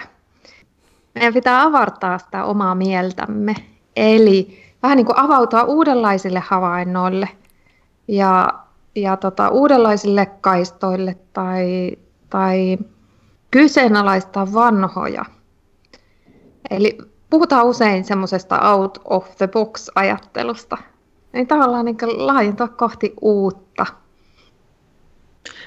Millä tavalla, että jos mä sanotaan, että mä havaitsen vaikka nyt, että mä huomaan olevani tosi vahvasti boksissa, mutta minkä näköisiä muutoksia mun toiminnassa mä voisin tehdä, jotta mä pystyisin avartamaan sitä ajattelua, niin millä mm. tavalla mä pystyn irtaantumaan niistä niin kuin vanhoista kaavoista? Mm. No mä sanoisin, että yksi hirveän hyvä keino on just se, että sä huomaat olevas boksissa. Ja no mistä sitten huomaa olevansa boksissa tai tulevansa niin kuin sinne boksin reunoille, niin yleensä nousee erilaisia epämukavuustuntemuksia, koska se boksin reunoille tuleminen on haastavaa. Ja siitä ylimeneminen on niin kuin kivuliasta, että se, että ne boksin reunat venyy, niin se on yleensä kivuliasta.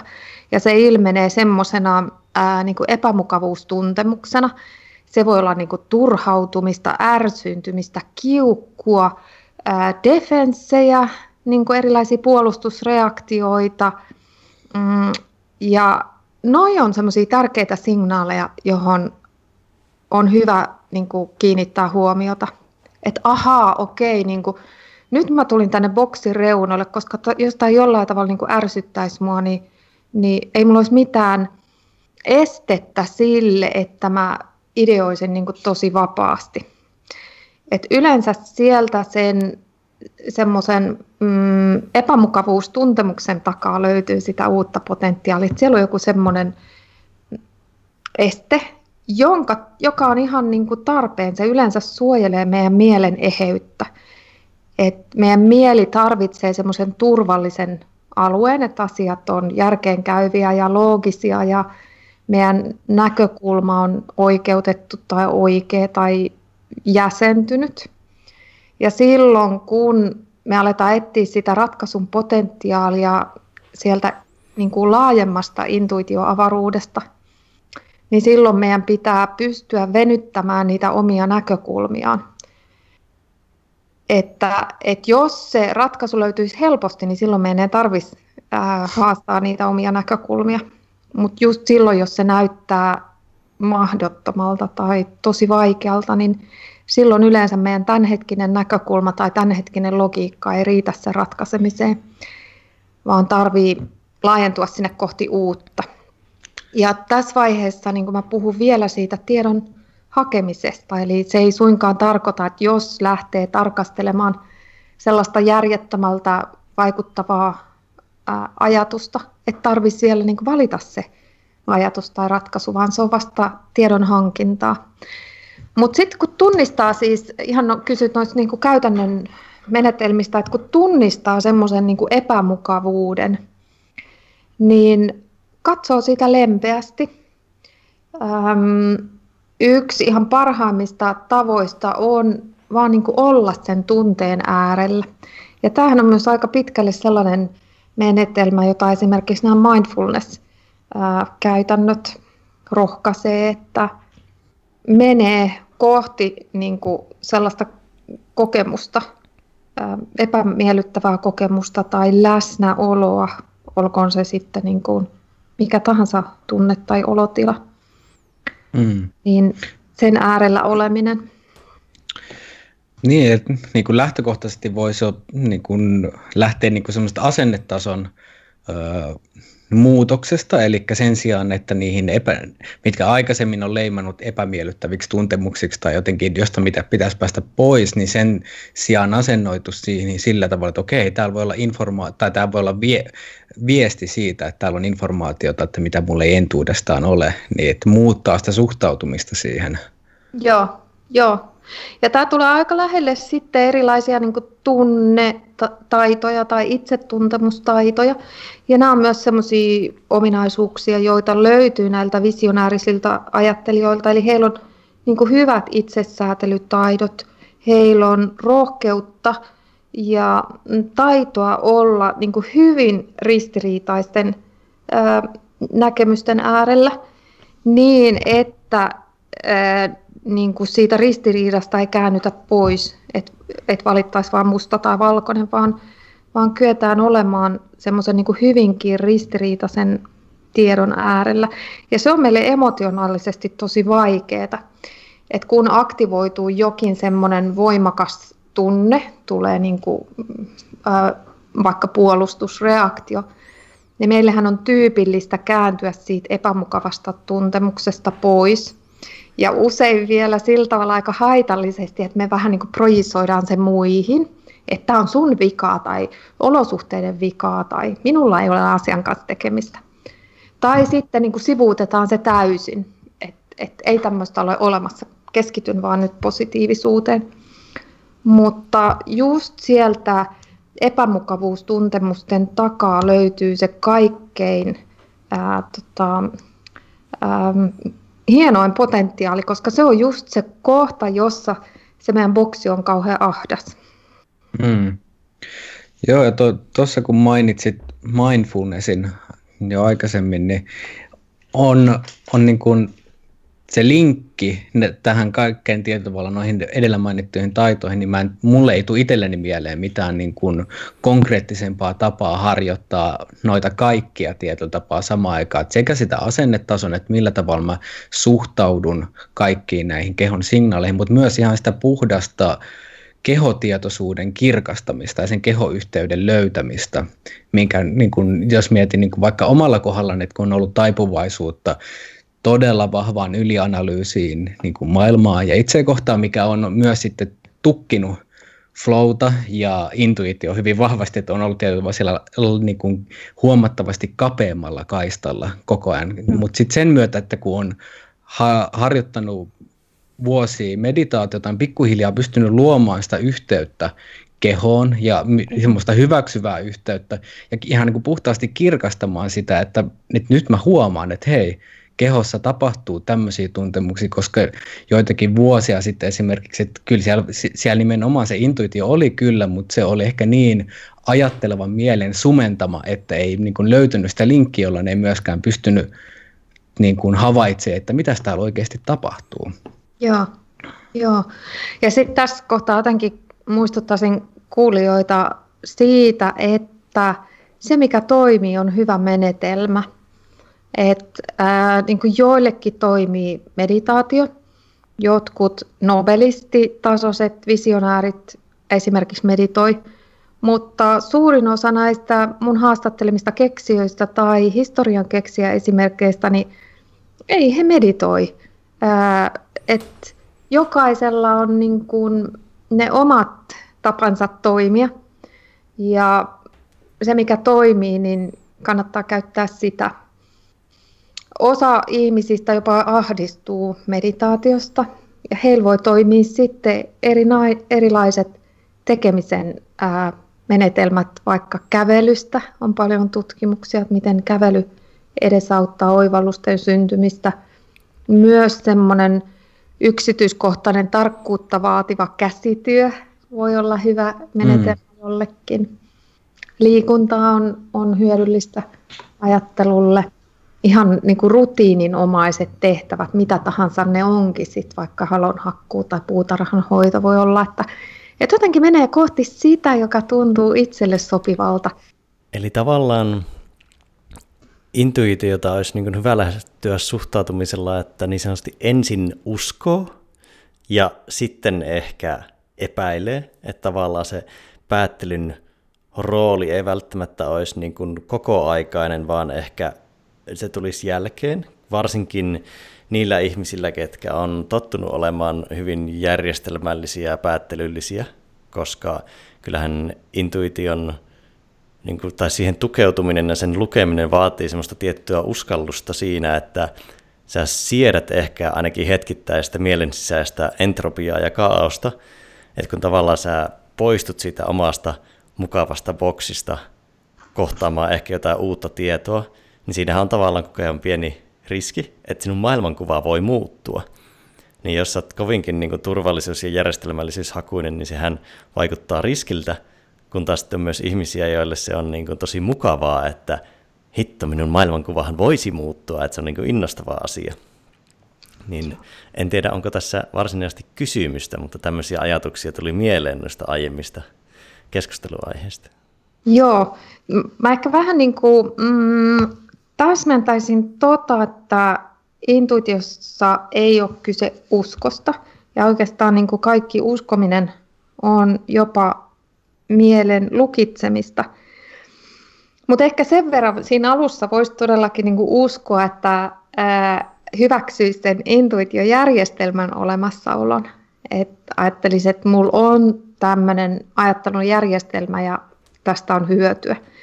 Mutta sen jälkeen se on enemmänkin epävarmuuden sietämistä ja hereillä oloa, havaintoihin terottamista, uusien havaintojen ää, niin kuin huomaamista ja yhä tarkempaa erottelua.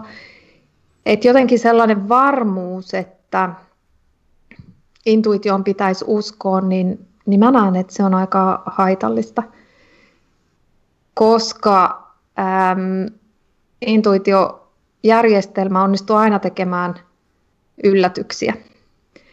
Ja se varmuus lukitsee meidän näkökulmia. Voisiko se siinä olla sitten niin kuin niin kuin utelias kokeilu?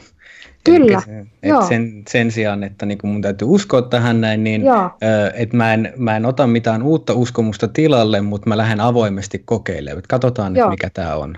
Joo. Kaikki meistä havainnoi erinäköistä todellisuutta. Et jotenkin me ajatellaan, että on olemassa jokin objektiivinen todellisuus, mutta että jokainen meistä rakentaa sen todellisuuden. Ja, ja usein me nähdään sellainen todellisuus, joka pohjautuu meidän muistiin ja mielikuviin. Mutta nämä ihmiset, jotka kykenevät sit niihin visionäärisiin ratkaisuihin, niin he tavoittaa tästä niin kuin silmien edessä olevasta näyttämöstä sellaisia havaintoja, jotka on täysin tuoreita ja uusia. Ja samalla myös ne niin kuin haastaa niitä meidän perinteisiä uskomuksia tai pään sisäisiä mielikuvia. Ja tämmöinen arkinen esimerkki tästä voisi olla, johon ehkä moni voi ide, niin kuin samaistua, on sellainen, että ehkä omassa elämässä on ollut joku iso muutos tai kriisi tai yrityksessä tai nyt niin kuin maailmassa.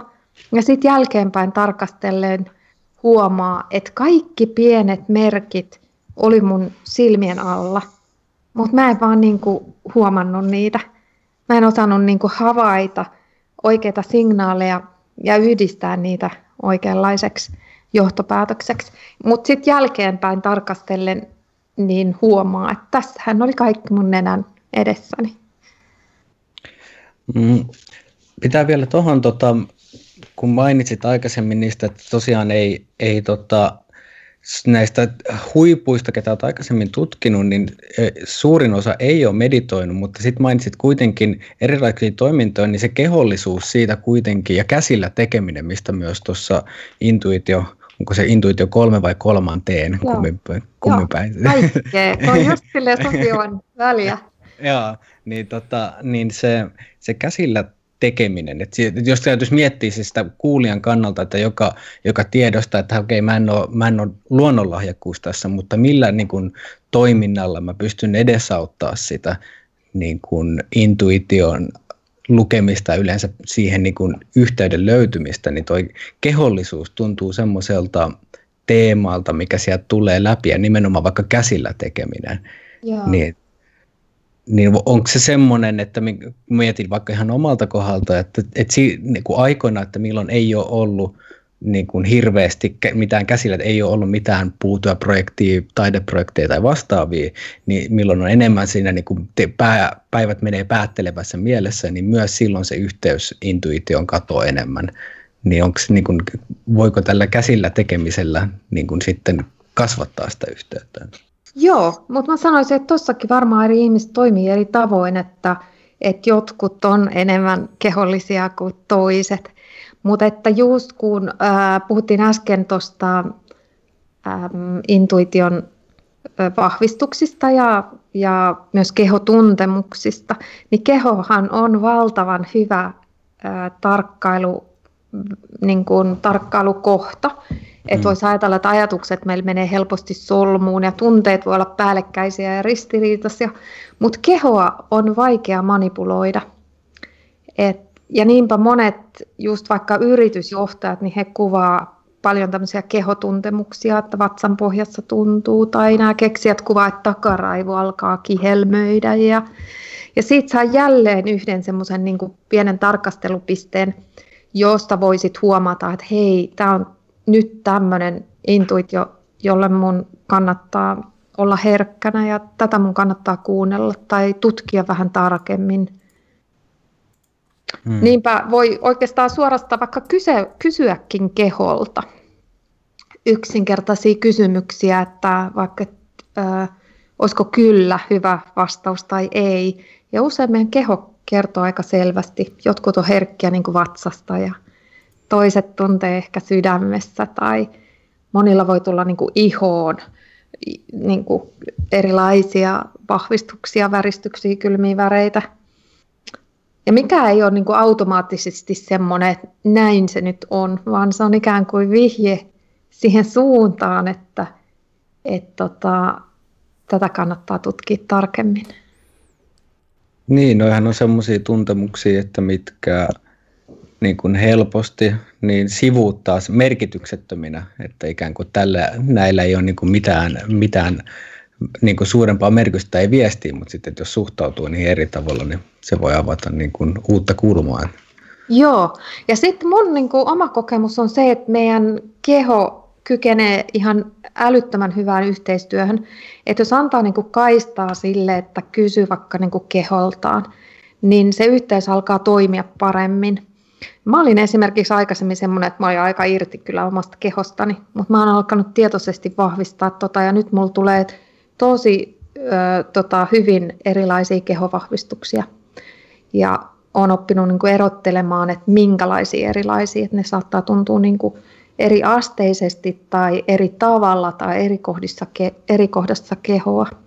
Mm. Olisiko tuosta käytännön esimerkkiä vielä? No siis tota, mulla on esimerkiksi haastateltavana ollut yksi ö, ö, ihminen, ö, joka oli semmoisessa henkilökohtaisessa uupumisen vaihe, vaiheessa vuosia vuosia sitten. Ja, ja tota, hän sanoi, että hän kerran makasi sängyllä ja jotenkin ajatteli, että nyt hän luovuttaa. Se oli perheenäiti, joka oli jäänyt yksinhuoltajaksi ja ö, niin kuin jotenkin uupunut. Ja sanoi, että sitten kirjaimellisesti hänen kehostaan nousi harjoitus, että tunnustele, miltä kehossa tuntuu kyllä ja miltä kehossa tuntuu ei. Ja hän alkoi tehdä tätä yksinkertaista harjoittelua päivittäin. Hän kysyy ensin ihan itsestäänselviä kysymyksiä, olenko nainen, olenko mies. Ja jatko kyselyä joka päivä vähän enemmän ja enemmän. Tuossa on niinku tapahtunut semmoinen niin intuition kielen opiskelu, vähän niin kuin minä intuitio, intuitio minä sanakirjan muodostuminen niin systemaattisen työskentelyn myötä. Joo, Joo. Ja toi oli vaan niin kuin esimerkkinä sille, että kuinka yksinkertainen se menetelmä voi olla kuinka pitkään niin kuin yhdellä vihjeellä voi jotenkin päästä. No miten sitten, kun tuossa keisissä on tavallaan semmoinen aika pitkä tietoinen harjoittelu takana, mutta mm. sitten jos tällainen nopeassa hetkessä vaikka lähtee vähän niin kuin ylianalysoimaan intuitiota, niin mm. sulla oli kirjassa tällainen lause, että ylianalysointi vähentää intuition tarkkuutta, niin voitko avata tätä? Joo, siis toi viittaa siihen, että kun on tutkittu tämmöisiä design-opiskelijoita ja ää, tutkittiin niinku niitä, jotka lähtee niinku etenemään tämmöistä niinku enemmän rationaalista suunnittelua, ää, niinku suunnittelu etenemistä pitkin ja sitten niitä, jotka lähtee niinku intuitiivisesti, niin me jo alusta asti rakennetaan erilaista tietopohjaa Eli silloin, jos lähdetään liikkeelle analyysistä ja päättelystä, niin jo lähtökohtaisesti se, niin kuin se meidän ratkaisuavaruus kapenee. Jos lähtee liikkeelle intuitiosta, niin pystyy niin kuin pidempään pitää sen ajattelun joustavana. Ja ää, sitten niin kuin, kun intuitio on siis niin erityyppistä tietoa, niin aina löytyy sellaiset perustelut, jolla sen voi selittää pois, jos haluaa. Eli se on sellaista aika hienovaraista ja herkkää tietoa, joka kannattaa niin kuin ensin kaivaa sieltä esiin ennen kuin lähtee sille niin kuin rationaalisuuden tielle.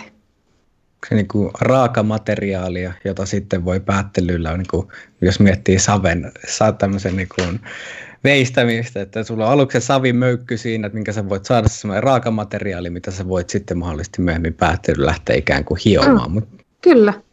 Et jos palataan niin näihin bokseihin, mitä, mistä puhuttiin vähän aikaisemmin, niin se, että jos sä oot niin aluksi rakentanut hienon niin kuin, ö, boksirakennelman, niin sitten päästäksesi siihen intuitioon, niin sä joutuisit niin repiä niitä bokseja auki.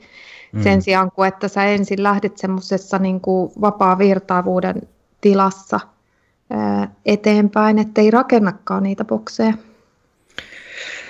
Niin, onko se, tulee mieleen kontrollin teema tässä, että niin kun, jotta sä pystyt toimimaan intuitiivisesti, niin pitää pikkasen ehkä höllentää sitä omaa kontrollin liekaa siitä, että niin kun ei ole että tämä ei ole nyt täysin se boksi, missä mä oon tottunut olemaan, mitä mä oon tottunut kontrolloimaan, vaan avautumaan mm. sille mahdollisuudelle, että mä en ehkä kontrolloikaan nyt kaikkea, tai jos mä kontrolloin kaikkea, niin mä en voi saada mitään uutta, mikään, mikään uusi ajatus ei mahu siihen, koska mä kontrolloin sitä koko boksia.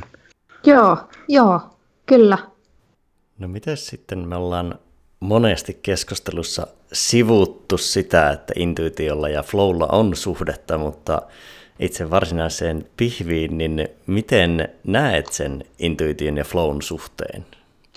No siis äh, flow-tilassahan varmaan niin kuin me aika hyvin ollaan siellä intuition virrassa. Se flow on virtauskokemus, eikö vaan? Ja se on kuitenkin vain niin yksi osa intuitiota tai, tai yksi tilanne, jossa intuitio ilmenee. Et intuitiohan niin kuin näkyy myös esimerkiksi päätösten teossa, joka ei useinkaan ole flowta, tai niiden signaalien huomaamisessa ja yhdistämisessä, joka ei ole flowta. Ähm, sitten myöskin voi ajatella, että flow-kokemukseen liittyy myös mielikuvituksen käyttöön, ja sitten taas mielikuvitus ja intuitio on täysin erilaisia tietopohjia. Ja se on aika kiinnostavaa, kun useat näistä keksijöistä sanoo, että mielikuvituksen käyttö hidastaa sitä keksimisprosessia. Millä tavalla tarkoitat niin kuin flow, flow ja mielikuvitus? No siis toi on ehkä sellainen kohta, mitä jokaisen täytyy tarkkailla itse, että tota mun oma kokemus on, että flow-tilanteessa mä ikään kuin, niin kuin kuljen semmoisessa virrassa, mutta mulla usein liittyy siihen myös mielikuvitusta. Intuitio on mulle enemmän semmoinen vastaanottamisen tila, jos, joka ei edellytä vaikka niin työskentelyä.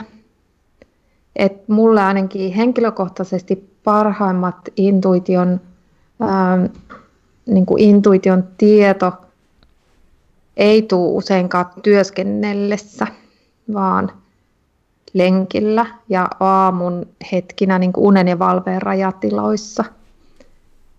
Ja sitten taas flow tyypillisesti ainakin mm, liitetään sellaiseen niin kuin työskentelyyn liittyvään virtauskokemukseen. Mutta nämä on niinku semmoista maastoa, jossa mä kehottaisin määrittelyn sijaan enemmän niin kuin sukeltamaan sinne omaan tekemiseen ja havainnoimaan sitä, että miten se mulla ilmenee ja mistä mä tunnistan oikein suunnan. Ja siinä mielessä se oma työskentely on niin ihana, kun kaikki tuottaa arvokasta tietoa, että myös kaikki virheet tuottaa arvokasta tietoa, että kun intuitio menee pieleen tai tulee tehtyä niin kuin huonoja valintoja, niin ne kaikki kerryttää sitä ää, pää, omaa pääomaa siitä, että miten mun intuitio toimii. Mä ehkä itse ajattelen tuon mielikuvituksen ja flown, tuon mielenkiintoinen kulma ei tullut silleen pohdittua ihan sanana mielikuvitus, mutta ehkä miettisin sen, ajattelen sitä niin, että flowssa ei ole tavallaan semmoista rationaalista tai päättelyllistä mielikuvitusta juurikaan mukana, mutta semmoista intuitiivista mielikuvitusta on, että on tavallaan kaikki idea-avaruus käytössä, että kun mm. flow on tavallaan täyttä kytkeytymistä intuitioon ja siihen osaamiseen ja kaikkeen, mitä sulla jo on, että mm-hmm. se tavallaan se vähän niin kuin alitajunnan sisältö virtaa läpi, niin sitten mä ehkä ajattelen tossa, että se on semmoista niin kuin, se mielikuvitus on sitä tavallaan idea-avaruutta, että se on mahdollisimman iso suhteessa siihen, miten iso se sinulla vaan voi olla, niin flowssa se on tavallaan mahdollisimman iso, ja sitä kautta se No joo, mielikuvitus tai intuitiivinen toiminta pääsee virtaamaan läpi. Mm. Joo, ja siltä mä luulen, että noissa molemmissa on se, että me ollaan vähän niin kuin tämmöinen ää, putki, ja mitä vähemmän siellä on sellaista tauhkaa tai esteitä tai ää, saostumia, niin se, sen paremmin siellä niin kuin virtaa. Ää. Mm. Et vähän niin kuin otettaisiin välillä joku piippurassi ja puhdistettaisiin mm. omat ajattelun kanavat. Joo, ja kyllä niin kun, kun haluaa päästä flow-tilaan, niin silloin se pohjustaminen kyllä on siirtyminen siitä sellaisesta päättelevästä, analysoivasta, ajattelevasta mielestä enemmän sinne niin kuin intuitiivisempaan niin kuin tiedon käsittelyyn tai ylempään niin kuin intuitiiviseen olemiseen. Niin tota, se, mikä sitten, niin kuin, että läht, silloin tarvitaan niitä tapoja, jotka on just yksilöllisiä, että millä tavalla voi päästä sitten siitä niin kuin analyysimielestä sinne, sinne intuitiivisempaan. Ja mä, mä mietin että vaikka niin kuin omalla kohdalla, niin se, se, se menee sen kautta, että keskittyy johonkin muuhun kuin niihin ajatuksiin. Ja jos esimerkiksi se on, hakee vaikka fyysistä flowta, niin silloin se on sitä kokeilullista leikillisyyttä, mutta myös siitä, että mun, että mun täytyy tiedostaa keho, mun täytyy tiedostaa mun ympäristö, että mä pystyn, pystyn ikään kuin toimimaan siinä. Ja eikö se aika paljon myös itsensä unohtamista? Ja mm. tämä on aika kiva myös, kun tämä tulee niiltä 1950-luvun nobelistien ajattelun tutkimuksesta, että – että mitä voi niin kuin unohtaa itsensä, niin sitten pääsee kohti sitä ää, niin kuin jonkin ilmiön tutkimista. Että siellähän on useampiakin näitä nobelisteja, joilla on sellaisia yhdistymisen kokemuksia, vaikka maissin genetiikkaa tutkinut Barbara McClintock näki itsensä siellä kromosomien keskellä ja ne oli hänen ystäviään. Tai sitten ää, eräs fyysikko näki itsensä pyörimässä elektronien joukossa. Ja sehän on aika niin kuin radikaali ja ehkä jopa sekopäinen ajatus tämmöinen, että McClintockin kollegat oli sitä mieltä, että hän on seonnut. Mutta sitten hänelle se oli tiedon hankkimista. Ja kolme vuosikymmentä myöhemmin hän sai sitten Nobelin tästä samasta työstä. Ja sitten hän on niin ihana muuten, mun pitää kertoa, kun hän on omaan vaatimattomaan tyylinsä kuvannut, että ehkä tämä palkinto oli vähän ylimitotettu, kun minähän olen vaan nauttinut siitä, että olen esittänyt kasveille kysymyksiä ja katsonut, kun kasvit vastaavat. niin, ky- kyllähän tuo niin kuin, it, it, ainakin suht, suhde itseen muuttuu niin kuin flow, flow-tilassakin, ja, tai niin kuin se muuttuu, kunnes se ehkä myös syvimmillään myös katoaa, mikä on, niin kuin sitten, mikä on niin kuin myös fle, niin kuin näillä nobel niin hyvin fleksiibeli suhtautuminen siihen, että vi, mitä minä olen tai ja miten vuorovaikutan maailman kanssa, niin mahdollistaa varmasti myös sen ihan uudenlaisten ideoiden syntymisen. Joo, mutta sitten tuon jälkeen niin tarvitaan just terävää rationaalisuutta ja tehdään koejärjestelyitä ja yhdistetään sitä muuhun tietoon ja testataan ja havainnoidaan, että et se koostuu niin monesta eri osasesta. Mm. Niin, to, toi on kyllä tosi tärkeä, tärkeä pointti silleen, että just, että ei ota sitä raakadataa ihan sellaisena, vaan että pikkasen, pikkasen katsoa, että mitä sieltä on oikein löytynyt, koska sitten voidaan saada varo, niin kuin veikkaan, että niitä on jopa enemmän niin kuin va, vallalla käsitelty noita ikään kuin intuition negatiivisia puolia, että mihin intuitio voi johtaa silloin, kun sitä ikään kuin siinä, se ei ole kokonaistaidot hallussa, mutta se, se on ehkä korostunut vähän turhan paljon se se kun, että on nähty, että okei, intuition kanssa voidaan mennä vinoon täällä, mutta ei ole niinkään huomioitu sitä, että mitä ne positiiviset puolet on. Että mitä Joo. meidän intuitio on silloin, kun se toimii, tai me, me toimitaan sen kanssa niin kuin yhteistyössä. Joo, ja toi on musta semmoista, joka tulee niin kuin tässä ajassa ehkä vähän niin kuin myös kiinnostavasti näkyviin, koska me ajatellaan usein, että se päätelty tieto on luotettavaa ja sitten intuitio on jollain tavalla epäluotettavaa. Mutta nyt ollaan myös huomattu, että, että se päätelty tietokin niin on tänä faktan jälkeisessä ajassa, niin meillä pitää olla tiedossa oikeat faktat ja oikeat tosiasiat ja päätellä kestävästi, että me saadaan luotettavaa tietoa. Ja sitten toisaalta niin kun intuitiota ei voi arvioida niillä samoilla menetelmillä, mutta kun meillä on puuttunut menetelmiä arvioida intuitiivisen tiedon luotettavuutta, että se on jäänyt vähän sille tasolle, että no musta vaan tuntuu tältä, niin silloin on ihan ymmärrettävää, että siihen suhtautuu epäillen, tai oikeastaan hyväkin, että siihen suhtautuu epäillen. Et mm. vasta sitten, kun alkaa olla niitä ää, niin kuin monia tarkastelupisteitä, joista yksi voi olla vaikka just se kehotuntemukset tai, tai se, että pystyy erottelemaan niin kuin pään sisällä, mistä tämä tieto tulee tai mihin se pohjautuu, pystyy niin kuin hakemaan ympäristöstä tai havainnoista lisätarkastelupisteitä, pystyy niin kuin tunnistamaan, että silloin jos mulla on voimakkaita pelkoja tai toiveita, niin mun ajattelu menee yleensä oikosulkuun ja silloin intuitiokin on vähän epäluotettavaa, eli, eli silloin me saadaan vähän niin kuin lisävälineitä siihen intuition alueelle. Niin, ja jos miettii, että niin kun vaikka flow-tilassakin, niin sillä on aika paljon merkitystä, että miten pitkälle sitä taitoa on hiottu jossain, jossain tietyssä flowta tuottavassa aktiviteetissa. Että et, tota, et semmoinen vaikka, joka on ö, kymmenen vuotta skeitannut, niin sen intu, in, keholliset intuitiiviset ratkaisut va, vaikeissa tilanteissa on varmasti huomattavasti parempia kuin semmoisella, että kuka on sitten skeitannut puoli vuotta, joutuu vähän samankaltaiseen tilanteeseen, niin sitten sieltä voi tulla se, että mikä on se intuitiivinen ratkaisu, niin siinä ei vaan ole ikään kuin sitä tausta dataa ei ole riittävästi taustalla että niin kuin, tai pohjalla, että pystyttäisiin tehdä viisaita valintoja siinä hetkessä. Just näin. Ja sitten kun on varmaan jotain sekunnin ostia, jolloin niin kuin korjataan liikettä tai asentoa tai... Joo, Joo. siis aika niin kuin mennä, asiat tapahtuu niin nopeasti, että myös tarvitaan sitä intuition laajen, laajakaistaa, että siinä ei niin kuin päättelymodeemi ei auta, että silloin kun puhutaan just sekunnin sadasosista, vaan tarvitaan se kokonais, koko miljoona ydinprosessori, mikä meillä on sisällä, niin se tarvitaan, mm. koko kapasiteetti tarvitaan silloin äärimmäisessä tilanteessa, että silloin ei ole aikaa miettiä, vaan sen liikkeen täytyy tapahtua ennen sitä ajatusta. Kyllä.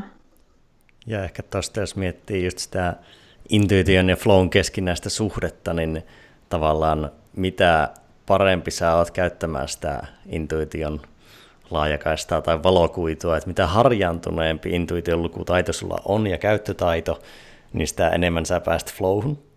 Ja myös toisinpäin, että mitä enemmän sä olet kokenut jossain asiassa flowta, niin sitä tavallaan flow on mutuilen, mutta todennäköisesti kaikkein tehokkain tila kytkeytyä intuitioon ja oppia sitä intuitiosta.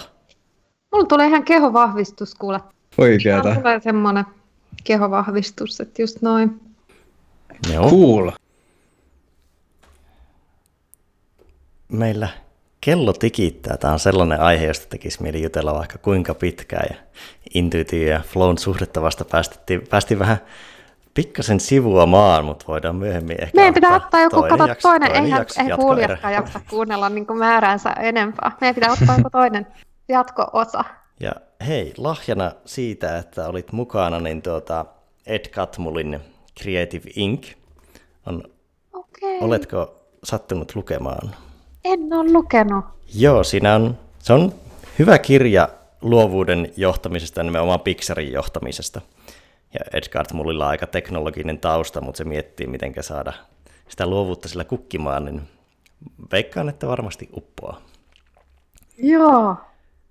Mutta hei, loistava paketti. Ehkä me jatketaan tästä intuititeemasta toisella kertaa. Kiitos Asta, kiitos Lauri ja kiitos kuulijoille. Palaamme taas ensi tiistaina. Kiitos. Mahtavaa. Kiitoksia.